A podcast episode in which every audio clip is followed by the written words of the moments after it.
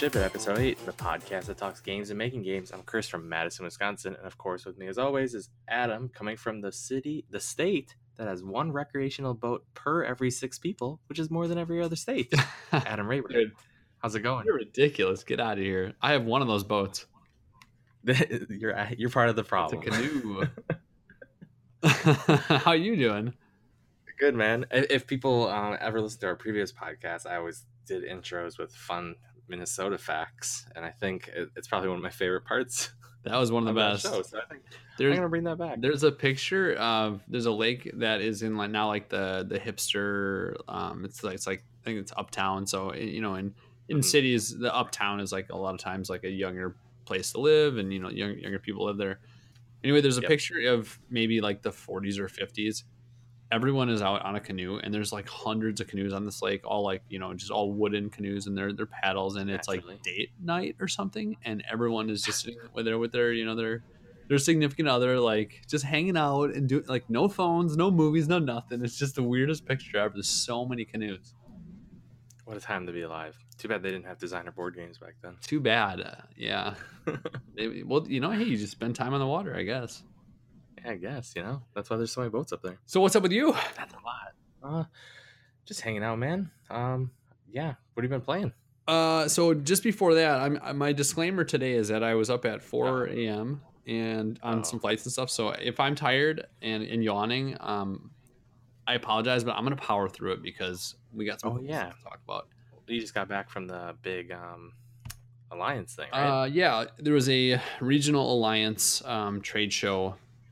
And I was there, you know, PSI invites a lot of their members that are releasing titles at a certain point in time. And so we have a title, Swordcrafters, coming out October.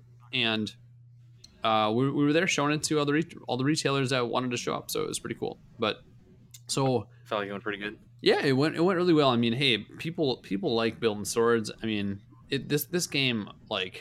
This game sells itself, right? So I don't need to try, which is a lot of fun for me because now I can just talk to people. Yeah, it's always great when the game kind of speaks for itself. Yeah, people see the value and they're like, okay, I know people are gonna like to play this, and I can tell that it's fun already. And it's like 1 minute to learn, so you know, again, it has been working hard for us, and it has not been cutting anyone open, so that's good too. It's cardboard. But good old cardboard. Good old cardboard joke. Before we keep gushing over ourselves, I guess we can kind of skin to what you've been playing. What have you been up? Getting to the table. Yes, thank you for keeping me on track. So, so I actually have to dig back pretty deep here. So again, pretty busy this weekend, but this was a game that my wife and I picked up and played a lot in Europe. It was called Wakanda. And I picked up, of course, because Black Panther came up, but I believe this game released prior to Black Panther. I wonder if they had some inside information, or if it was just still a comic book, like, hey, this is a cool name or a cool scene or a cool play, setting to hold something. But anyway, in the game, this is Blue Orange, and so they make good stuff. Their components are really cool, and you're making totem poles. And I picked the game up because I wanted to make a game about making totem poles, and so I was like, let's see how good this one is, and if it stinks, I'll make a better one. But the components are really neat. So you're basically drawing a little wooden cylinder out of a bag, and you're deciding where to place it on a tile, and you're placing it on an open tile or on a tile that already has some wooden cylinders stacked up on it. And so like the totem pole is being created. And so essentially your two choices are, do you build a totem or do you finish a totem pole? So each player has like a player color. How high do they get? I think you each have three. So it's a fast game, you know, it's like maybe 15. Maybe like when you stack, how many, it's only three high. It's only, well, it can go as high as you want, but at some point, like there's an incentive to stack because you get points based on the icons. Sure. There's an incentive to claim it. So you're either like stacking and building the totem up, or you are claiming it. Each player has three colored totem toppers to claim it. And so this is a two-player game. I got you. Yep. So it's a lot of back and forth, and you're kind of looking at like where do I think the points are stacking up? Where do I think I'm going to claim my totem? And then on the tiles, there are bonuses too. So it all works really well. I don't know why this game is not rated a little bit higher on BGG. I think it's a neat two-player game with a really cool component. And my favorite part about it was that it's tiles and wooden cylinders. So like I could just throw it in the backpack and I instantly pitched the box. Wait a minute, you threw away a box? Well, yeah, I was traveling in Europe. I don't got room for that. Oh my god. I mean, we had a rental car, so technically I could have, but like when we were flying back, I mean, there's no way I was taking that box back. So, but no, the game came with and we had a lot of fun with it. But so that is what I have. Wakanda. I would recommend it if you like two-player games that with fun-looking components. Again, I think the BG rating is a little too low on this one. Oh really? Yeah. Mm-hmm. What about you? What about you, Chris? Before I get into that, I think you're a monster for throwing that box away, but I'll let it slide. Okay, the box is beautiful too, and the artwork is, you know. Wait, how big of a box are we talking here? I don't know, maybe 8 inches by 8 inches and 2 inches. That's a pretty big box. You know, it's a pretty big box for not a lot of components. So anytime I see that, like, you know, I do think twice about keeping the box, especially if I'm in space constrained mode, and I was at that point. So anyway. I don't think I've ever gotten rid of a box. I am an absolute monster. Yeah, that's for sure. Who does that? But I know. Hey, they put a bag in the game, so and everything fit in the bag. I was like, well, maybe this is. Wait, is it like a nice, like what kind of bag? A cloth bag. Oh, okay. I think that's okay then. Yeah. That's. I mean, that's a little more acceptable. Yeah, totally. And it's like a branded cloth bag, so I know what game it is, and the rule book fits. I mean, in there. It wasn't just like a Ziploc in there. No. Okay. All right, I'm walking it back. Okay, walk it back. What have I been playing? I haven't gotten a lot to the table recently. Just been kind of busy the last few days, but I did. I guess this was maybe last week or the week before. I got a game of X-Wing 2.0 in with some new people, so that was a wonderful time of getting one of my favorite games to the table. Sweet. Which actually I'm pretty excited because X-Wing the 2.0 version launches the end of this week, so more people will actually be owning the game now, and I'll be actually able to play it with more people beyond bringing my own set. Oh, that's right. So you had an early copy from Gen Con. Yeah, Gen Con, they did a big early release. Cool. And now it's finally releasing, I think the 13th. So cool. Pretty exciting. That's exciting. So I think, I mean, overall, they just made a lot of really good changes to the game. And it's kind of funny because I feel like our pitch today kind of has a lot of really similar ideas, and we can kind of talk about that after once we get into it. But I think they took a lot of the really cool things that X-Wing 2.0 is using and are going to implement them into their own game. So that's cool. Awesome. Can I actually say one more game that I've been playing? I just remembered. Sure. Did you throw the box away? No, there's no box to this game. So this game's called Fantasy Football. No. Oh boy! Oh, it's back! It's back! But okay, so one of my favorite times of the year is the fantasy football draft time. So I exclusively will join auction draft leagues, and so I'm in two of them.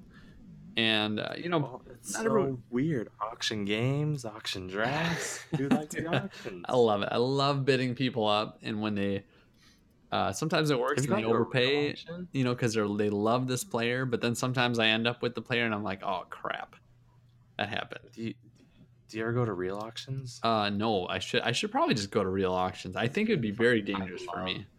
I love real auctions. Okay. And I actually do like auction games, not as much as your passion for them, but I think we should go to a real auction sometime. We should buy some stuff. I think we'd compete over each other. So I'd be like, no, I want that. No one else wants it. We're bidding each other. Yeah, I could see it. Just funny. To be a gamer. Sorry, but what else? So fantasy football, you're back in the auction dream. So I mean, this thing. If you don't know what fantasy football is, you're living in the dark ages. And but you don't. I mean, it's not for everyone. Not everyone likes sports. That's fine. For sure.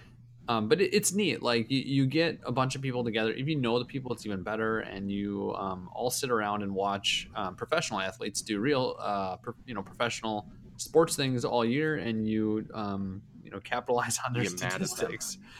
And I don't know, there's just something about like the tradition and the camaraderie of the whole thing. It sounds kind of absurd when you explain it like that, but man. Well, I think that's true. Like, you know, I mean, it's kind of a silly thing, but at the same time, it's like, especially if you're doing it with people you know, like, yeah, just a good annual bonding. So at the draft weekend, so we actually flew down to Illinois and got together with some of the the friends, the fantasy draft peeps, and we rented an Airbnb.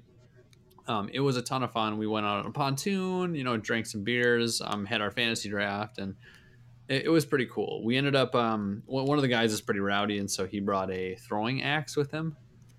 And we all learned how to throw a throwing axe at a tree, so that was pretty interesting. Did you do it one-handed? I think it was one-handed, yeah. Nice count. Yeah, I probably stuck one or two out of maybe 10 into the tree, but... thankfully it was good for the tree. Yeah. Yeah, the tree was cool with that. Yeah, it was cool. All the percentages was good. Yeah. It's not as easy as it looks, because not only do you have to hit it on a line, but you have to hit the rotation, right? Oh, sure. Yeah. That's the biggest challenge. Oh, sure. Yeah. Anyway, I feel like realistically, I mean, throwing an axe, like if you throw it hard enough, it doesn't matter. And obviously I think one would be more lethal than the other, but I feel like a good handle to whatever wouldn't feel great. It was fun. I was sore in so many different places the next morning. It was crazy. Like you wouldn't think that something as simple as like a 20-foot throwing axe or something like that would just leave you obliterated in the morning. But it shows you just aging, and you wake up and you're like, man. What? How do I have a muscle there? It's crazy. I'm trying to think of a good segue. Thinking of muscles there. How about our pitch? No, there's nothing. There's nothing. Okay. So I'm sorry for the derail on the fantasy football. Let's go into the pitch. So if you've been listening to us, we've been doing the segment. If you haven't been listening to us, we do a 2-minute audio pitch. Somebody calls in, gives us a pitch. We'll play it on air, and then we'll react to it and give feedback on it real time on the podcast. And so it's a great way for people to get exposure to their games, but then also to get interaction time with a publisher. I mean, we're not the only publisher out there, of course, but it's hard for game designers to get that interaction time. So if you're interested, email a pitch to Adam at adamsapplegames.com, or reach out on the Facebook page, and we'll get you on air. Yeah, so we're going to check out a game called SkyTear by Giacomo Neri. Awesome. Sorry for the mispronunciation there, I'm sure. But here we go. Let's take a listen. Hi, everyone. This is James from PvP Geeks. We are a tiny but ambitious publishing company from northern Italy. We are working on a game called SkyTear that we will bring to Kickstarter this February. SkyTear is a MOBA-inspired miniature and card-based game. No dice chucking here, sorry. It is best for 2 players, and it takes 30 to 60 minutes to play. It is essentially a strategy card game that you play on top of an hexagonal board. In the game, you control 4 legendary heroes fighting on a flying arena. It's not just a simple deathmatch, though, because each game has 3 randomly picked victory conditions, and these are shared between you and your opponent. You immediately win as soon as you reach a victory condition, so no counting of victory points. You win or lose instantly. That is fun because it means constant tensions and opportunities for comebacks until the very last round. SkyTear has an original fantasy universe.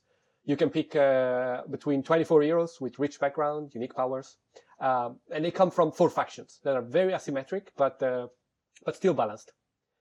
Heroes, they generate runic power that can be used to play, power cards. These power cards stack on each other like they do in Magic the Gathering, and that creates some really fun cinematic sequences. When you add to the mix explosive area of effects, push and pulls, and special terrains from the board. The board itself is created merging 2 faction-specific boards. These are like the 2 flying islands smashing into each other at the start of the game. And this MOBA-inspired map, it features 2 separate lanes to reach the opponent base, and you will be forced to make some rock, paper, scissors kind of choices. Like, how are you going to split your heroes, right, between these 2 lanes? And, there are minions as well. You can ignore these little elementals at your own peril, or fight them to get new power cards, or something in between. And the strongest of all minions, that's the SkyTear elemental. It starts at the center of the map where the two islands collided, and it has no faction at the beginning of the game. But if you're there, you can try to tame it so that it will join your ranks as an extra hero. So there will be a lot more to say, but I think it's enough to give you an idea. We have a website full of art, backstory, gameplay, details. You can check out for more. It is www.playskytear.com. And you can also sign up there to be notified when we go on Kickstarter. That's hopefully will be this February. That's all. Thanks for listening and for the opportunity. So that was, like I said, SkyTear by, I don't see a publisher on the website, but it was sent in by Giacomo Neri. So what do you think, Adam? So some of this reaction is coming from, we listen to the pitch and then we go putz around on the website, and he has a lot of content built out. There's artwork on there. It's great website. What website? I was a great website. Oh, great website. Absolutely. Yeah. I mean, it's pretty well fleshed out. Anyway, I think that MOBAs are a very interesting thing in, tabletop board games. I think they are hard to do well. I think that, it is one of those genres that I would love to find a great one, and I'd love to play it and love to get deep into it, but I just haven't done it. And so it scares me a little bit when someone says MOBA. One, because, again, they're still kind of, that word is kind of new to tabletop, and people just expect it that they know it because it's so big in the digital sense. Two, and I think the big one is that a MOBA in the digital sense plays in 30 minutes or less, 30 to 60 minutes, and like it kind of relies on teamwork, and so it's like a big, it's a big thing. There's like 5v5 usually, or 4v4 or something like that, and collaboration. When you translate that to the tabletop sense, that often translates quite differently. So, I think. I'm interested. I'm intrigued. As a publisher, I would definitely be skeptical of this one. But then again, like looking at the content on the website, like I'm rather impressed by the artwork, the graphic design, the thought that goes into some of the heroes that they're talking about. I think it's cool. Oh, go ahead. Yeah, and I think it's kind of funny because when you say that, I have the same level of apprehension, but when I hear MOBA, I go, ooh, it kind of like makes me pull into it a little bit. Because, I mean, I have a history of being a MOBA player, playing Dota, original Dota and Heroes of New Earth and Dota 2 now. But I think when I look at, like, I hear a game that's going to be a MOBA, I go, well, obviously, I mean, I think they say inspired by a MOBA. Sure, so of course, yeah. That's a huge change.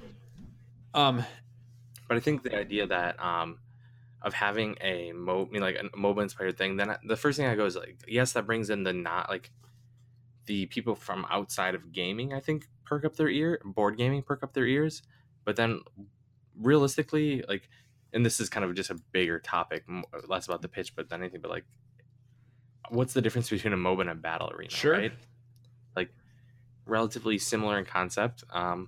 I think where this game does some really interesting things that kind of perked my ears up were the instant lose, instant win mechanic. So the idea that, hey, someone's going to win by doing this or win by doing that. There's not like a score or point to keep track of. I would agree. I think that aspect of the pitch is really intriguing and could really benefit the game and speed things up and really add a constant tension throughout the game. So I think Giacomo talked about tension, and I think that's a great thing to design into.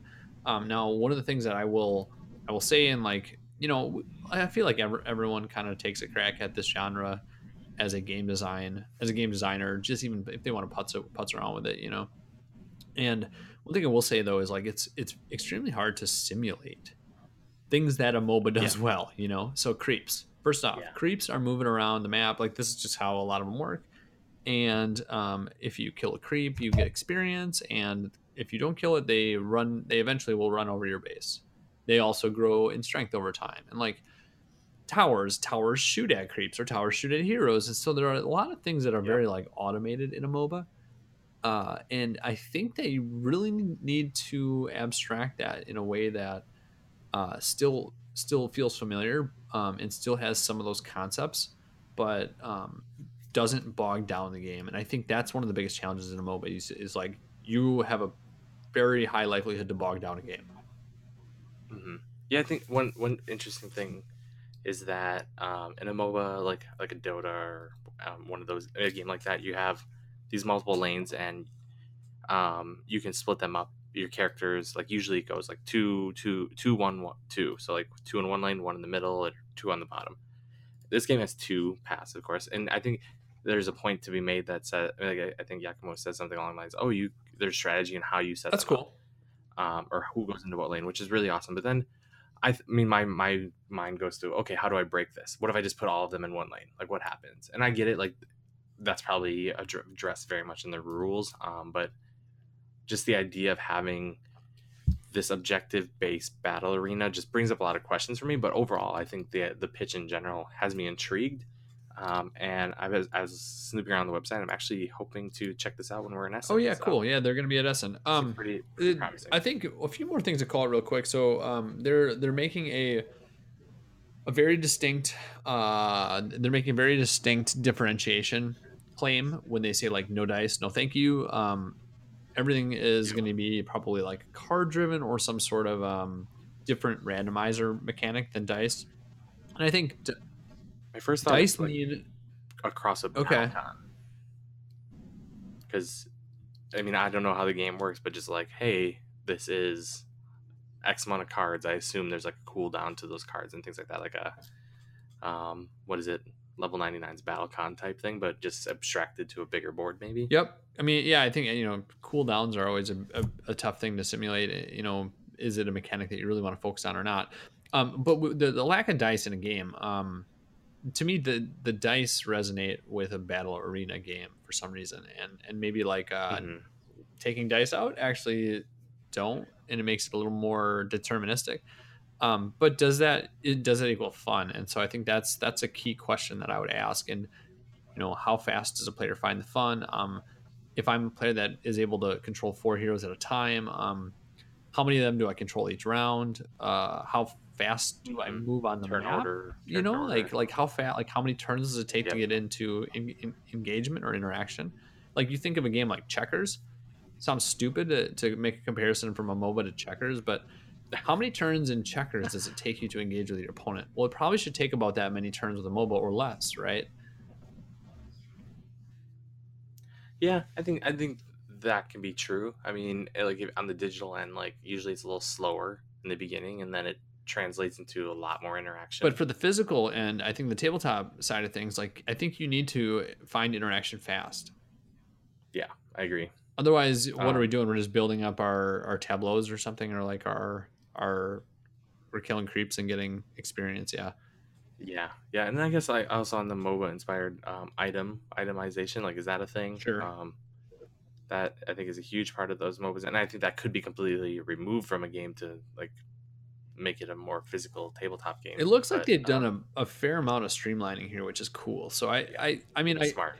I think it's got, I really do think that Giacomo and team, and there's a big team of people working on this, have thought about a lot of these challenges before going into it. Right? So that's a good sign, you know, like, you are, you know, you are approaching this cool way. And also, I think another thing to say is this game has miniatures. And so that's going to be a big bonus for table presence, but also Kickstarter presence.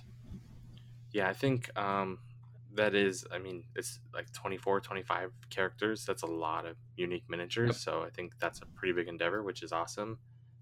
One other thing I made a note of that I thought was really cool is that they're making a focus on tournament play and PvP. And, like, one of my favorite things I saw is balancing. So they're going to be doing monthly updates. So, like, there's like a site or a tool where you build your teams out, and then that, like, changes, like, point values of characters change, so you can like update the game after it comes out, which I think is a really cool thing.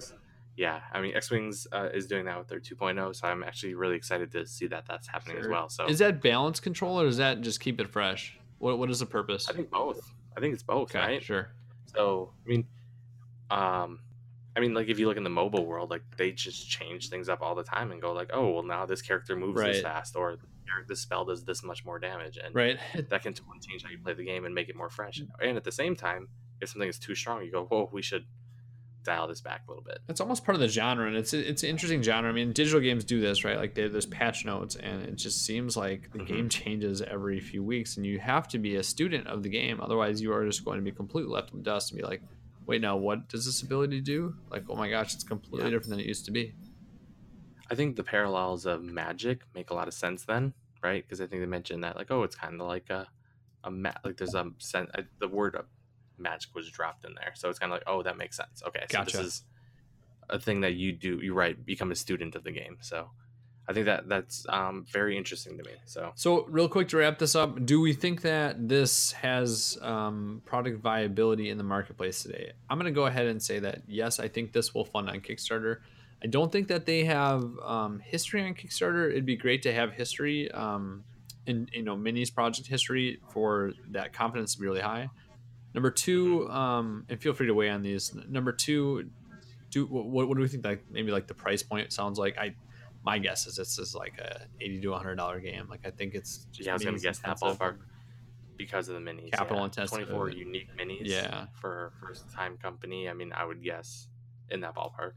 Yeah, and you know, if it's less than that, like, awesome. I think you're gonna find a ton of customers. So, yeah, best of luck. And I agree with the vibe. Sorry, go back on that. I agree with the viability. I think that this could do well. Cool. Good luck. And hopefully we get to chat and say hi at Essen. Yeah, please stop by or let us know where you are and we'll stop by. Cool. Awesome. So that gets us into our theme of this week. And that theme is, how do you theme an abstract? Yeah, that is an abstract question right there. So this is a scenario that we find ourselves in right now. We have a game that we're working on called, it was originally titled Eigenstate. That's right. Which is a physics term that I would Google to know what it means right now, because I don't know what it means off the top of my head. But we're kind of like right in this right now, right, Adam? Yeah. So I'll give you a little background on this one. So this game was signed at Pro Spiel last February. It was late, an end of day thing, and the designer, I know him from the Twin Cities, and he wore you down by the end of the day. No, he showed up real late, and like we played one or two games together, and I was like, well, like, what are you doing here? He's like, oh, I just came as a tester, and I said, well, it's after hours. Did you bring any games? You know, like, did you? Let's do this. And so he's like, well, I've been working on this game for a while, and It was really neat. So it's a game where it's chess-like in that your goal is to capture opponents, but it is so much simpler to learn, and it has a lot of that like Onitama and the Duke inspiration baked in. So you can basically build any one of your six pieces to move like any chess piece could. So you have freedom to build it to move in essentially like a 5x5 grid. And so go ahead. I was going to say the simple rules is basically you move a piece, and each piece has 25 holes in it. And then you place two pegs in any of your pieces. And so you can now bump up the movement capability of those pieces for the future. So it ramps up really fast. You have interaction really fast, and it has a lot of cool strategy and thinkiness into it in probably 20 to 30 minutes of gameplay. Yeah, I like to pitch the game as, at this point, it's checkers that turns into chess without having to learn chess. So like you just kind of start out with this very simple concept, and it turns into something that can be with a lot of depth. Yeah, and the game named Eigenstate, so a little background on this. So the designer was coming up with a concept or name for the game, and Eigenstate is a quantum physics principle where an electron can exist in different states, and essentially naturally, like the nodes or the grid on that piece is representing the different states that the piece can exist in. So like if it's at its reference point, that's great, but like on your turn now it can move or, you know, jump to the next node or jump two nodes or wherever you have a peg in your piece. Like, that's the eigenstate that it could exist in. Yeah, I guess if you think about that, it's really interesting because obviously that is a thought at theming the game, right? Like, it's like, oh, okay, this is how like the game interacts in this way, and here's a real life thing that equates to doing that, right? Yeah, well, it's I mean, this is almost a philosophical question at this point, because yes, an eigenstate, I would say, is a theme. It's a physics theme. However, the purpose of a theme is to make something very understandable, and an eigenstate is something that is not comprehended by a lot of people. Like, I had to look the darn thing up when Marty said it. I'm like, what? Wait, I know I've heard this term, but what does this mean again? You know, I've never heard the term, and I had to look it up. Yeah, for sure. And like, I think most people would be in that boat, you know. But I think you'd also get some physics nuts that would come and say, "This is a game about physics. I have to play this, right?"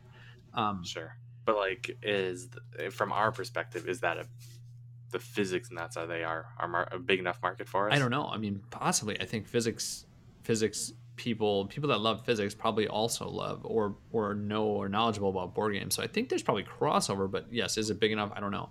Now, one thing that's even more interesting and another layer removed on this conversation is that the principles of quantum physics are not visible to the eye.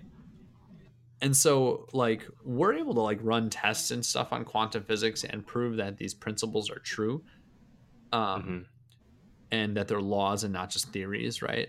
But, like, they're not visible to the eye, so it doesn't help. Like, it's not helpful. It's hard to make a box. You know what I mean? Here's the box art. Yeah, for sure. It's not helpful to me. Yep. Like when I utilize a physics term, because I cannot see it. This in particular, quantum physics, you cannot see it. It'd be like saying, like, you know, like a game about, you know, chemistry, and like these things exist, but like we know we can like diagram out chemical molecules, and that's something that's somewhat familiar.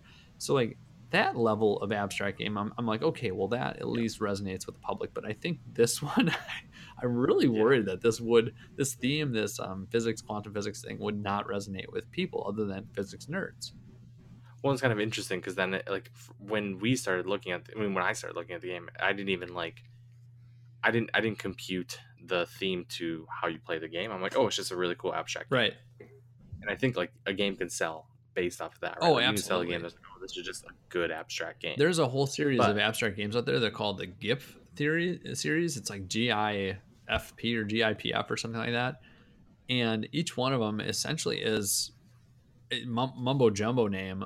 I think some of them have some significance, but it's like consonants and vowels mashed up, and essentially they title an abstract game with that mashup of consonants and vowels that is particular, usually not a word. It's maybe is a mashup of letters that looks like it may be a word, but it's usually not a word. Yeah, I'm a huge fan of Q, Z, X, R, T, Y. I made that up, but yeah, exactly. And that's why like themes are important, right? So yeah, from our perspective, adding a theme to something takes it. I mean, it makes it bigger. I mean, it makes it open to a bigger audience for sure. I mean, it makes it more approachable, and it feels like those are the games that are hitting the table more often. However, the flip side of that is I would say an abstract game has a potential to be around for thousands of years. So I think if it doesn't have a theme, it's probably more minimalist. It's probably more pure. It's probably more like, you know, like a Mancala board or like chess or something like that. That is almost an artifact of time. Sure. Yeah, I think that's fair. But at the same time, do you want to try to put a game out there to say, this is the next chess? No, that doesn't help me this lifetime. That's a pretty big no. Exactly. Yeah. Your grandchildren will be very happy that they have the patent on future chess. Yeah. And patents are pretty, you know, pretty short. Yeah, well, they weren't playing Eigenstate in Star Trek. So they were playing that 3D chess. Yeah. So, another interesting thing I was going to talk about too was, when you choose to give a theme to a game, like we're talking like themed games or abstract games or whatever, like the theme is chosen usually to help not only make it more approachable, but also to help someone learn how to play it easier, because you can remember rules better when they are they thematically make sense. For sure. It's like, I mean, that's a big deal. Oh, go ahead. Yeah, a great example of that, at least for me, I think is Santorini. Sure. So if anyone has played that game, the idea is that you're trying to get to the top. You have a character, and then there are three different layers of buildings, and you're placing little blocks, and you can jump onto a block, and then you can only go up like level 1, level 2, level 3, and you want to get to level 3, I think, and you win the game. Very, very relatively simple game, but like the idea of it being put into a cityscape made a lot more sense to me versus like, oh, we're just stacking blocks and trying to put a peg on top of blocks. Like that theme builds like, oh yes, you are city builders and trying to get to the top of the city. It just builds a picture in my mind of understanding how to play the game. Yeah, and one thing that I think that's very interesting too is that if Eigenstate were pitched to me with a theme, it may not have resonated quite as well. And I think like you look at it and you can look at it its raw and pure form, and like it was really interesting when Marty brought it out at the table. It was like, it was kind of like a dirty t-shirt that was like markered up into a grid, and it was wooden, like these like really awesome handcrafted wooden tiles that had or pieces that had 25 holes drilled into them, all hand drilled. And so you could tell there was a ton of love and care and TLC put into this game.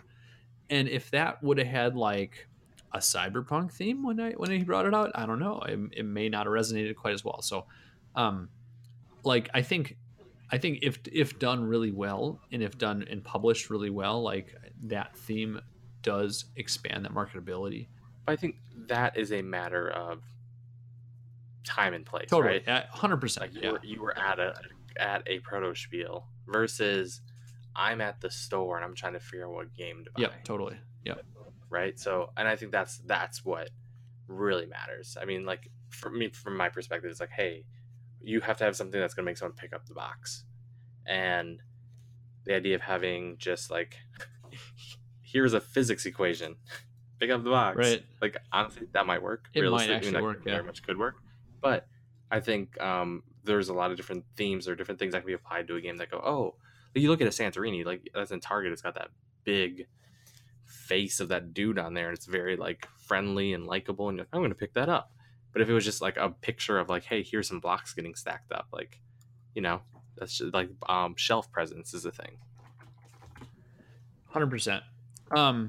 And so I wanted to talk through. So like we kind of had this idea. We signed the game, had an idea that let's explore a theme for this. We weren't 100% set on needing a theme. Like I don't think every abstract needs a theme. And we went back and forth on this a lot. It's just like, hey, if there is an available theme and it's a theme that we think we can get behind, like let's go do it. But if not, then this game is freaking awesome in itself. Like it's one of the smoothest learning curves to an abstract game that I've seen, inspired by games that people really love in today's market. And everyone that we've sent a copy to has said, that's a really fun game. Like, let me know when it's ready, you know, let me know when it's out. So, But that being said, like there's been a ton of, you know, information and conversation back and forth talking about theme. I'm actually gonna, if you want to talk for 30 seconds, Chris, I'm gonna pull up that email that Marty Mingle and him going back and forth about theme ideas. It's pretty hilarious, and you as well. Yeah, we had a lot in there. Yeah, I think it's really interesting because I feel like this game could have gone a lot of different ways, and I'm really thinking that putting a theme on it just makes it a little more marketable, as we've been saying. The interesting thing about like people liking the game, I think it's a big deal for, everyone could love the game, but if no one picks it up, then no one's going to love the game. So the perspective that I kind of look at is, I think it could just do really well as an abstract game and just put it into the market as that.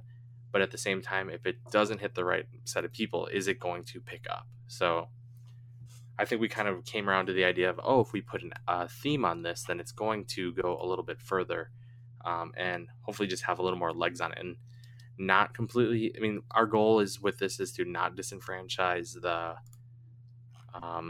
abstract. And the people that already love it. The people who really love abstract games. Exactly. But at the same time, make it something a little more appealing, or at least like make a few more connections to people who have already, who may not be abstract players, but looking for a game, a two-player game that is quick to learn, quick to play. Cool. All right, so I got one of the mails up. It's pretty hilarious. So this was going through, this is actually me and you talking. This is the first one I could find. And I say, theme idea for Eigenstate. Your pieces are spaceships going to warp speed, destroying another ship if you warp into their space. Chris goes, all right. Interesting. Chris goes, gets the Star Wars people real mad. Yep. If anyone has not seen The Last Jedi, people were very upset about that scene, but I thought it was a great scene. And I think, and then we started talking about like theme names at that point. So I think thrown out were warp speed, jump drive, hyperspace, and yeah, we just really I think we had a hard time with making like space fit. How you actually right. So going back to that, I don't necessarily think that's a bad theme. I think like space and sci-fi is a good theme, but it's also like in general for sure. But does it fit? And it's also what you kind of a brutal. It's a brutal explanation for an abstract game. You're like, well, you're gonna warp onto another ship and destroy it. You know, it's like abstract games aren't. Like, yeah, I mean they are like. They're thinking murderers, but they're not like, they don't necessarily come off as like a war game necessarily. And like, yeah, you're pitting your something versus someone else's something, and there's capturing and stuff like that too. But you're not, the explanation doesn't come off as brutal as that one came off. Well, I feel like I agree and disagree with that a little bit, because I feel like one theme that we kind of kicked around for this was like, oh, you're like a war general, and it's like a zoomed out map and you're moving platoons onto spots. And I think that could work, but at the same time, does it hit the right market? And I feel like that is a little more understandable than a spaceship that warps onto another spaceship and kills it. You know what I mean? Like the idea, I think the theme of like the idea of using the warp, like doesn't explain like what's happening. But if I say, yes, this platoon is walking into this platoon and destroying it. Like, oh, okay. I think in my mind. Okay, so now I pulled up my email with Marty back and forth, and we went back and forth maybe 7 or 8 times. And so he brainstormed with some friends. Here were some of his ideas. So and they're cool ideas, but you always need to think about an idea and say like, is that the market? Like does the theme fit first off? But then also, is that the market that we think that we want to go after here? Do we see that being a viable product, viable theme? First idea, Tremors style earthworm monsters. Super cool, awesome, like dude. That is awesome, and especially with Stranger Things out in the market right now, like that's really cool, right? I mean, it's not necessarily Tremor style, but still very nightmarish or other dimensions further away from the happening. Yep, the abstract, right? But second one, ocean monsters, possibly the Kraken with variable arms or tentacles. Third one, parkour with competitive tag. Take it or leave it. Like, I don't know, I could see it. But again, parkour, would you make an abstract? Sure, yeah. Would you make a game that has abstract game mechanics with a parkour or competitive tag theme? Now, the initial answer may be no, but I think Asmodee or someone, another big publisher, actually just did it. Right. Of course. So, and that's another thing too, is like the abstract market is not that huge. Like it's a pretty small percentage, I think, compared to a lot of the thematic games. So you really need to see if there's another themed abstract that is like super adjacent to yours. And if there is that a smart product launch or not? I think it's really interesting because in this scenario, I feel like almost any theme could work, right? Like it's possible to make a huge variety of themes to fit an abstract game. But the question, I think the bigger question is, does that theme do what you want in the long run for that game? Does it help you market it? Does it help you pick up the box? Do you think it fits it really well? And does it accomplish the goal of getting people to play your game? So then he said Roman centurions or French soldiers, basically any army that walks around in squares. So similar to what we talked. And then he said growing a garden or weed patches taking over the yard. And again, like that probably would be a viable product. And there would be an audience for that. But like, is that the game that we wanted to make? So that conversation, and I think that idea then prompted the next idea that came through. And so this is where we're at right now with a theme. And we don't necessarily have a locked final title right now, but after looking at these pieces, like I started Googling things like what types of things have a bunch of holes in them, and it randomly like landed on this gruesome looking seed pod of a lotus flower. And the lotus flower is a really unique flower because it's like very symbolic in a bunch of different cultures. Like it's found almost all over the world. It is got some of the most unique physics and growth properties, and it's got awesome story and symbology tied to it, and like that to me, I was like kind of chilled when I saw that, you know, and it offers a lot of wiggle room to the fact that like the holes in the piece matched up with the seed pod or forming the seed pod of the flower, and like okay, now we have a potential idea. So the emails goes back and forth a little bit more. I like the Lotus concept. Agreed, Lotus seems strong. You know, mock up a potential board. What could that look like? And it's starting to take shape and take form. And now we're kind of in the process of saying like, okay, well, how do we represent the best physicality and artwork of the game? So that is essentially the story of like how we found a theme for the game, and we're still fleshing out like what is the story that we're going to tell to make somebody to help somebody understand the vision that we see for this. So that's still happening, you know? Yeah. Yeah. And I think one of the biggest parts of that is that with that theme, I feel like we can land in an art style that is very approachable. I think that was a big plus for us. And at the same time, we felt like it actually fit and what's happening in the game. So we think that there is a strong reason to believe that this product could do very well in the market based on, you know, other products out there that, you know, like this art style that we can come up with for this game is going to fit an abstract game. When you now look at that for like you know, you reflect back on the sci-fi theme like Warp Speed, we could do cool art and we could do a cool game, but like would those merge together and feel cohesive and feel would they make sense, right? So I think maybe, but this to me seems really strong. But anyway, like I think that, you know, this is still a conversation to be had, and we're still working along this. If you have thoughts about the theme that we came up with or about the process that we came up with to get to the theme, feel free to reach out. And I think it's probably a good time to start wrapping it up. Yeah, we're running long on this one. But thanks for everyone for taking the time to listen. Theme is hard, and sometimes people start with themes, sometimes people have a game and they add a theme to it, so there's a lot of different ways to approach this problem, but we kind of outlined having a game and putting something onto it, so feel free to reach out. Adam at adamsapplegames.com. We're also on Facebook, Twitter, and Instagram, so send those pitches in, and for everyone else, we'll see you next week, and awesome, see you at Essen. Check them.